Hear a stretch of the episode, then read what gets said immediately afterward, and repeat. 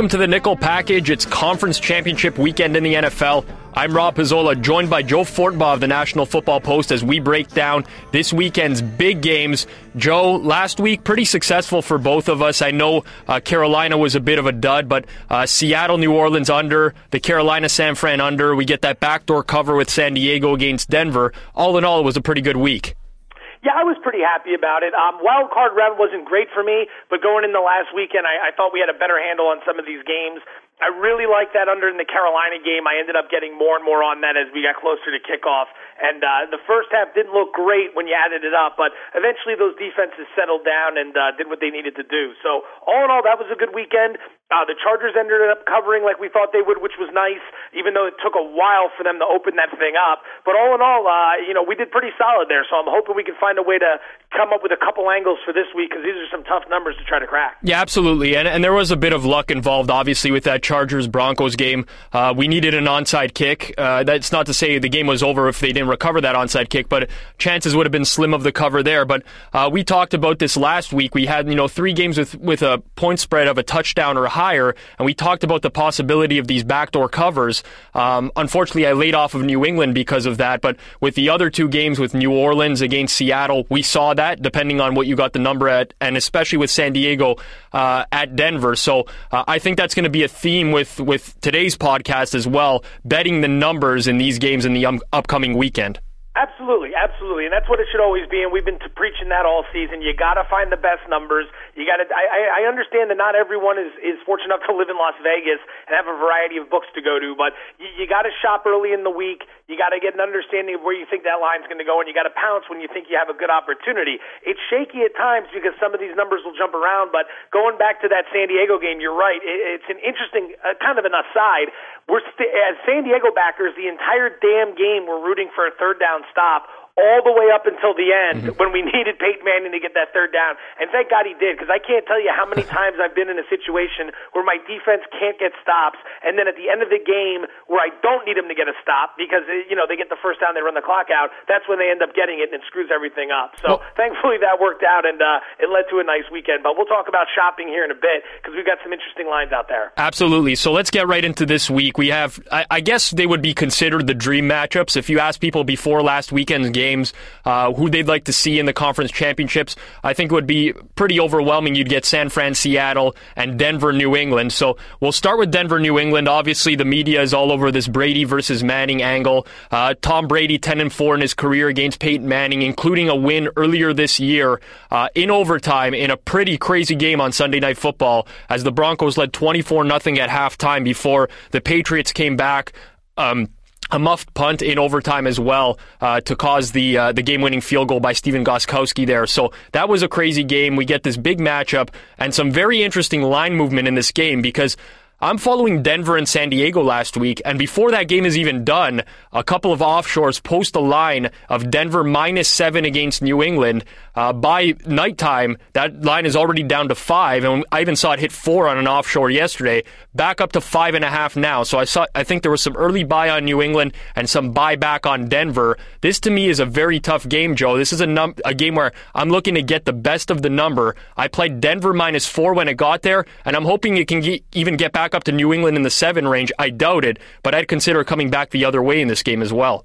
Well, that would be the move, especially holding a position at Denver minus four. Um, let's start with the line movement and make sense of what that is. Game opens around six and a half, like you said, Rob, with Denver as the favorite. Gets bet down as low as four, four and a half. Now, Jay Kornegay, the uh, head sportsbook director at LVH, said the uh, said Thursday morning that that was a combination of both sharp and public money. Mostly sharp, grabbing the big number with um, New England early on, but he said the public was also involved in that as well. They liked the points. Now, when it got down to four, the buyback at four on Denver, that was the sharp move. They were mm-hmm. taking a position there and grabbing the best of it because I don't think they realized, I don't think they believed it was going to get any lower than four. So they did exactly what you did, Rob, and now they're hoping for an opportunity to middle at some point. Although we all know five's a dead number, but six, yep. six and a half, now you're talking about something there. So you've got an opportunity if you don't like either side in the game to at least set yourself up with a position where you can make some money, big money, at a low uh, investment rate. When you talk about these two teams, what more can be said that hasn't already been? Uh, you, the 15th matchup between Brady and Peyton Manning. Brady holds the straight up edge 10 to 4. He also holds the against the spread edge 8 5 and 1. Um, when they get together, if you're going to talk about total points, the average is about 54.6 per game that these two put up when they play one another. Eight of the 14 games have gone over 55 total points four of the last, or excuse me, five of the last six meetings between these two have been decided by four or fewer points. So we see some close matchups. My initial gut action when I saw six and a half was that I like New England catching all those points. Denver's a good football team. Denver's the better football team in my opinion, and you give them some room for home field advantage. But I think New England's going to have an angle here on two fronts offensively. One, the loss of Chris Harris, yeah. defensive back for the Denver Broncos. That is a huge blow to this secondary.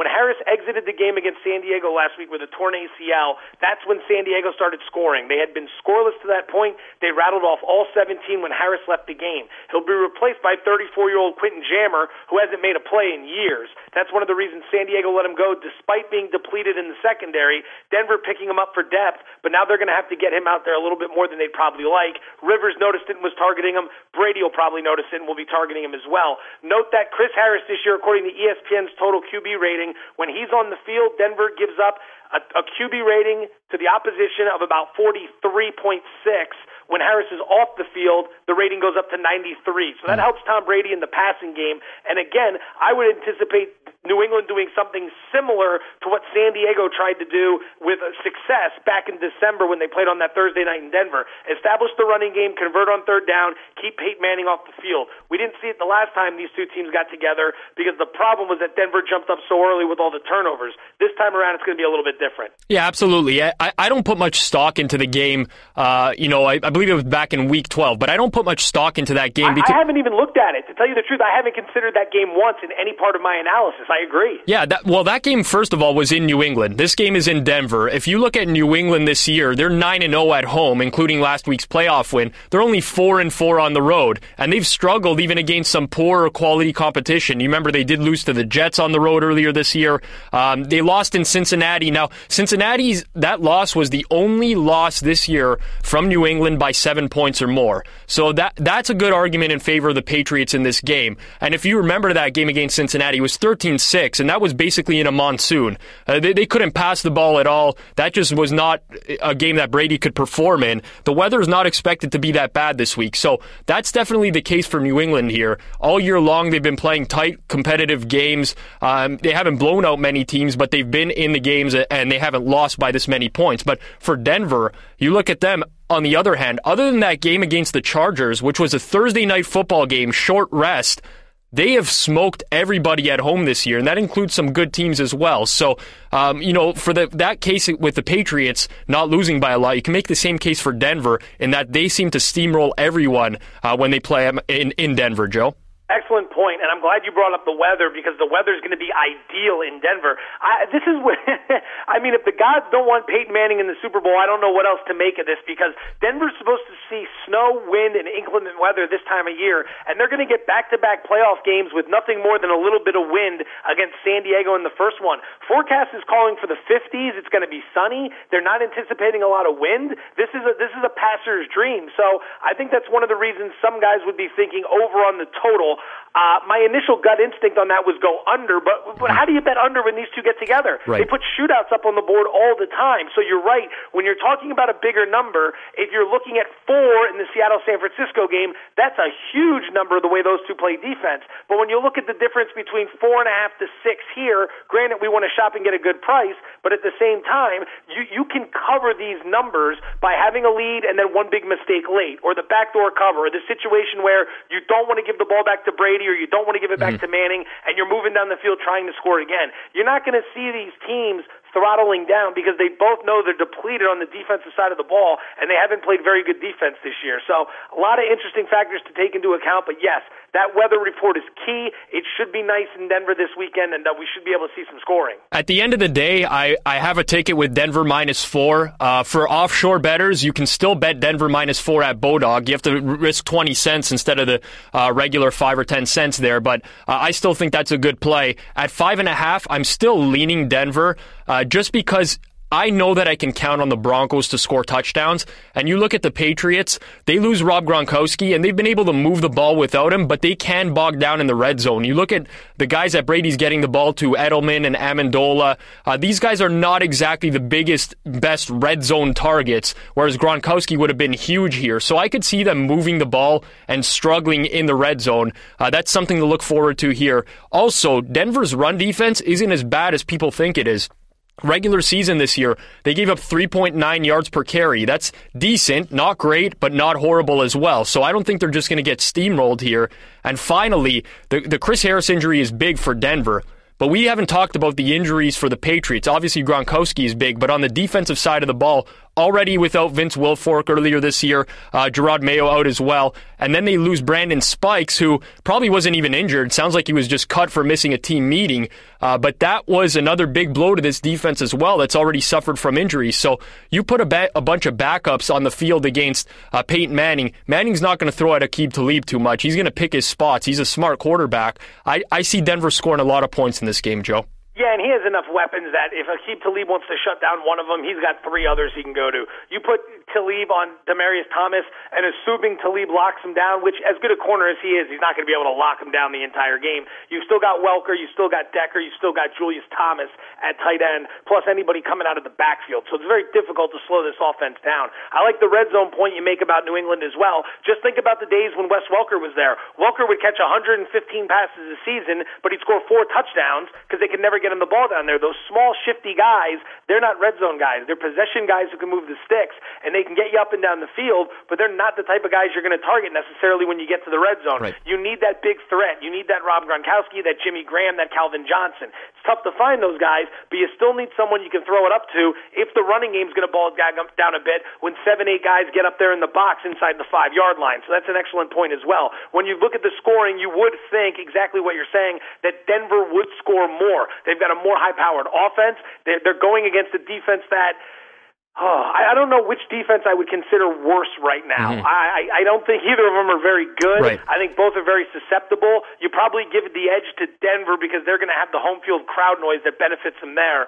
So New England's going to need a crafty game plan. What I like in the regard to taking the points with New England is the fact that it's Bill Belichick versus John Fox. Mm-hmm. I don't see John Fox outcoaching Bill Belichick in this game. Almost did it in a Super Bowl. Almost did it in a Super Bowl though, Joe. If you remember, he had New England, Carolina uh, in the Super Bowl. I can't remember what year. This is almost 10 years ago now, but uh, that was a, a pretty big spread in favor of New England, and Carolina made that a game.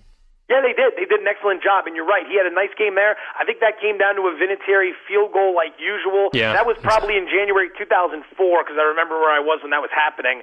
Um, so, yeah, he, he did do a nice job there, but I still think the guy is too conservative at times. Yeah. And I think Belichick, his history with Peyton Manning, he's found ways to at least mitigate the damage. You're never going to shut down Peyton Manning, but you're going to try to find a way to, instead of letting him go for 404, you let him go for 260 and 2, mm-hmm. and you try to force a turnover in there. San Diego had their opportunities last week. That's what scares me about Denver. San Diego had the opportunities with a worse team than New England and couldn't get it done. Dropped interceptions, the missed tackles. Anyone who bet San Diego knows what I'm talking about because you notice little things like this when the team you're backing doesn't get it done. San Diego missed tackles all over that field from start to finish. It was pathetic, and they waited until the end to start throwing the ball. I, I don't think Philip Rivers took a shot more than 10, 15 yards nope. down the field the first three quarters of the game. They really pigeonholed themselves because they were at an extreme disadvantage. New England's not at that disadvantage. They've got better personnel. So, hell of a football game on tap here. And um, like you said, Rob, I, I'm not surprised that we have differing opinions. I grabbed New England at six. I didn't get the six and a half.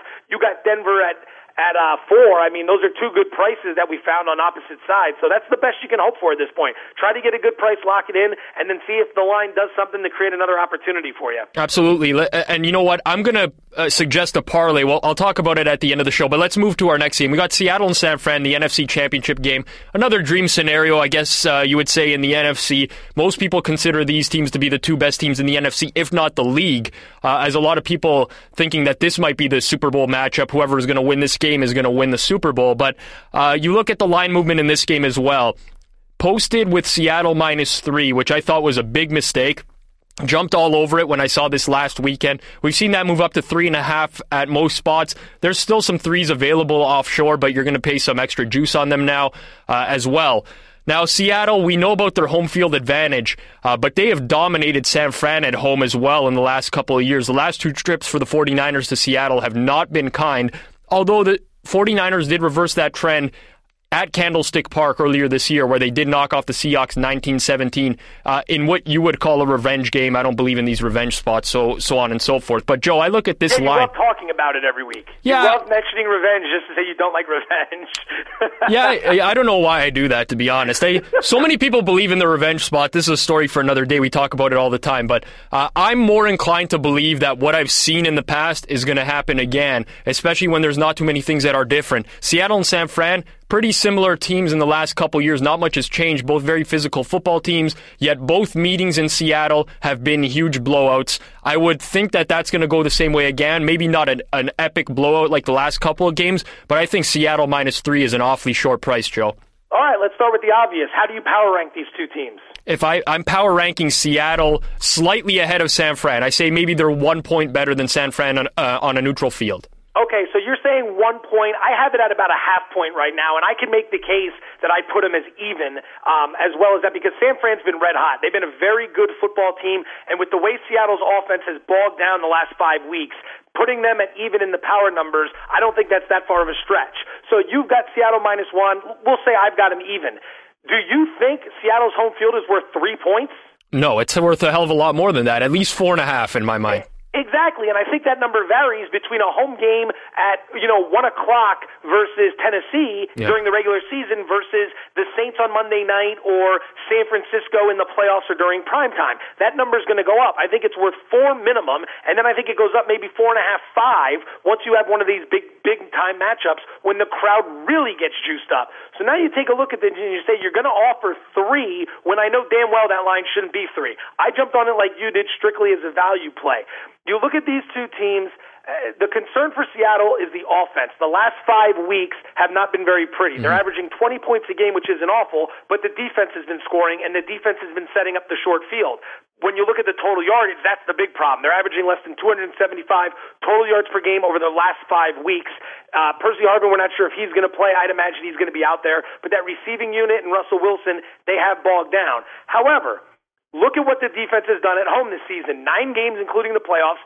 Less than 14 points per game given up, 22 turnovers forced, 20 sacks amassed. This is a defense that plays very well at home with the crowd noise, very, very strong. It's very tough to beat these guys at home, let alone score points on them. Over the last two years, they've won 16 of 17 games at CenturyLink by an average of 17.8 points per game. So they're hammering people mm-hmm. at home. Now you look at this San Francisco team and they're red hot. I think they've won eight straight. Colin Kaepernick's been playing solid, but this is a house of horrors for this football team. Kaepernick's been here twice, has been blown out by a combined score of 71 to 16. I was at that second game back in week two up there, and I'll tell you that crowd crowd. I, I've said it on this podcast before. I've never seen or been in anything like it. That includes flyer playoff games when those people go nuts in Philadelphia during hockey season. I've heard the, the national anthem get delayed because the "Let's Go Flyers" chant won't stop. It's been that intense, but it was nothing compared to what happened at CenturyLink. Outdoor venue, and it's still very loud. So you, you you have that angle. The fact that Kaepernick's played poorly here, and the Niners uh, they played very poorly here. They've covered one of the last five at CenturyLink and zero of the last four against Seattle. Here's the big thing going back to the analysis you said of when these two play each other. When it's in Seattle, it's very lopsided. That Week Two game, Russell Wilson and the offense didn't do very much. The defense controlled the tempo, and that was still a pretty bad beatdown. Mm-hmm. In Seattle, Seattle dominates. In San Francisco, it's not the same case. Seattle's gone down there two years in a row and has hung very tight with them. And outside of that big Frank Gore break breakaway yeah, yeah. run at the end of that game um, a few weeks back, uh, Seattle has a chance to win that football game. Right. You know, San Fran had to eke that out on their home turf, but Seattle blasts them when it's up in Seattle. So for me, line value number one, and number two, even if that line was three in the hook, I'd probably still be looking to Seattle strictly because of the fact that at home field, I think it's worth more than four, and they seem to own the 49ers up there. I don't know what I'm supposed, why I would think San Francisco is going to go up here and be able to do something different. The only reason it would be closer would because would be because the Seattle offense would struggle, not because the San Francisco offense is suddenly going to wake up. Yeah, this is a case of buy low, sell high, in my opinion. You get, uh, in my opinion, the best team in the fo- National Football League in Seattle Seahawks, uh, who, who are at their low point right now. They're not looking impressive. Like you said, it's been a month since they've played uh, very well offensively. Even last week, you think about that game against New Orleans, despite the fact that they're leading by 16 late in the fourth quarter, which is very impressive against a good New Orleans team. Uh, still, people look at that and it was like, uh, you know, New, they, they let New Orleans hang around, so on and so forth. And on the other side of things, you get San Fran who played an amazing second half in Carolina, but there was a point in that first half where the 49ers are being outgained almost two by 140 yards. It was 200 to 60 right How around quick, there. How quick did that narrative change in that game? We were talking about how great Newton and the Panthers Right. looked and how many yards they were rolling up, and bam, in the second half, the whole thing swung. People forget about that. Well, if Ron Rivera throws the ball on the goal line uh, occasionally, maybe it's a different story. You know, you don't run on San Fran at the one yard line. Everyone knows that. They don't give up rushing touchdowns. They haven't done it for the last two years. So that's just some bad game planning altogether. And, What about this concept, though? This is the thing. I can't believe more people don't do this. If you're going to go for it like that, rush up to the line of scrimmage and sneak it. Yep. The worst thing that could possibly happen is San Fran calls a timeout because they're not set. Don't go to the d- eh, goddamn end of the first quarter and give San Francisco five minutes to figure out how they want to defend you and then come out and sneak it. If you're going to sneak it, your quarterback's got to be smart enough to hustle everyone up to the line of scrimmage and do it very quickly. Brady and Manning are not mobile quarterbacks and they pull this off all the time. Yet Newton and Kaepernick and the best runners in the game still don't get this concept. At the end of the day, I I just think San Fran's win last week was a bit of a farce. Now, granted, they go to Carolina, they beat down the Panthers, but that game uh, was a lot closer than the final score would indicate, especially since it was a tale of two halves, and Carolina just didn't capitalize on their opportunities in the first half. Uh, some questionable officiating as well. I don't want to get into that. Uh, I'm not. I'm not a believer in fixed games or anything like that, and definitely Carolina was deserving of getting some of the penalties that they got, uh, but you know, similar situations happen later in the game where the 49ers weren't flagged for similar offenses. But uh, regardless, I just think it's a buy low, sell high situation. I cannot believe the amount of public action on the 49ers. Granted, I get it. They're hot, like you said, uh, eight straight wins. I believe they've covered uh, something like nine straight games on the road. I could be wrong there, but they've been a very good road covering machine as well. Um, but this line doesn't make any sense to me. Uh, I think this is a really cheap price. And on top of that, you look at the X's and O's of this game. The 49ers have these big physical receivers. They have the Anquan Boldens, uh, Vernon Davis, Michael Crabtree. They're able to out physical a lot of other teams. We saw that last week against Carolina, but you're not going to do that against the Seahawks. The Seahawks have the most physical secondary in the league. Uh, Richard Sherman, Walter Thurmond, uh, Kam Chancellor, Earl Thomas. These are big guys that will get in your face. Colin Kaepernick is going to make some mistakes in this game. At, you know, he's been playing well, and Russell Wilson has been struggling. But if you give me one of the quarterbacks to have in a big game, I'm taking Russell Wilson over Colin Kaepernick. Man, a variety of good points there that I want to hit on. I should have been writing this down because I've got so much to counter on that. Um, okay, number one, talking about the Saints game last week. They didn't look all that good offensively, and they still controlled that game the entire way. The entire way. That's the sign of a good football team. You're not playing all that great on offense, and you still own that game from start to finish. Granted, New Orleans got themselves back in it, but the bottom line was Seattle was never really in that bad a danger. I don't even think they were ever trailing in that Nope. game. So the reality is, even on a bad day at home, they still look pretty damn tough. That's number one. Number two, I'm glad you brought up the officiating from last week. I'm not going to complain about it because people made an excellent point. The NFL is never going to change this. It's never going to get better. It's like complaining about sitting in traffic or someone going slow in the left hand lane. There's nothing you can do about it, so you let it go. But there is an angle to that for this week. Jim Harbaugh is notorious for lobbying the officials going into big games in the playoffs. And you see this in basketball and hockey during the playoffs all the time. If you get in these seven game series, if you get a game that you feel you were hosed on a couple calls, the coach comes out the next night or that night, starts complaining about the officiating, and bam, you get a couple extra power plays or a couple extra fouls going your way in the next game. We see it every single year in those two sports. Harbaugh won't have that luxury this time around. He caught enough breaks in that game last week. Any official who was watching knows San Francisco caught everything positive just about in that game. So with that being said, there is no lobbying. And if you want to lobby officials, this is the week to do it because of the way the cornerbacks in Seattle right. play. They're very physical. They get their hands on you. You would want to convince the rest to start throwing flags, but you're not going to be able to do that this week. That's a huge advantage for Seattle. And I'm trying to figure out what some of the other points you were making were, but I'm already blanking on it. But um, yeah, those were I think the two I wanted to hammer on. As for the value of the price, though, uh, you you you look at San Francisco and you just think they've been good. But and oh yeah, this was what it was. I'm all over the map right now. Uh, the last nine road games, I think they're eight and one against the number, right. so they've been outstanding covering on the road. But this is a place where they go and they don't cover. Right. This is different than everything else in the league. They did it against Carolina. They did it against Green Bay. Uh, those two teams are not Seattle.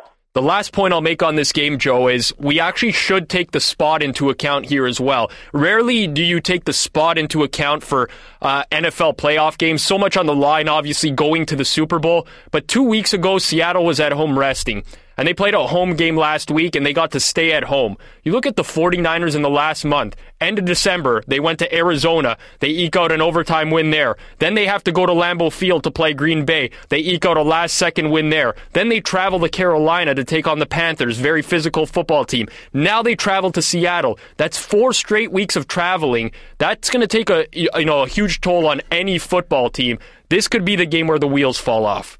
Not only that, here's another one for you. In the last four years, the teams that have played on Saturday in the divisional round and won have gone seven and one the following week when playing the the um with the, the, the opponent who played on Sunday, meaning New England played on Saturday, Right. uh, Seattle played on Saturday, San Fran and Denver both played Sunday. Last four years, seven and one the teams in the Saturday spot against the number five and three. So not as much of an edge right there, but it still shows us something over the last few years. When you want to talk about the spot, I do think that's worth bringing into account. Not only is Seattle a team that that's favored by the fact that they have have had all the rest and haven't had to travel, but they also get the extra day over San Francisco regardless.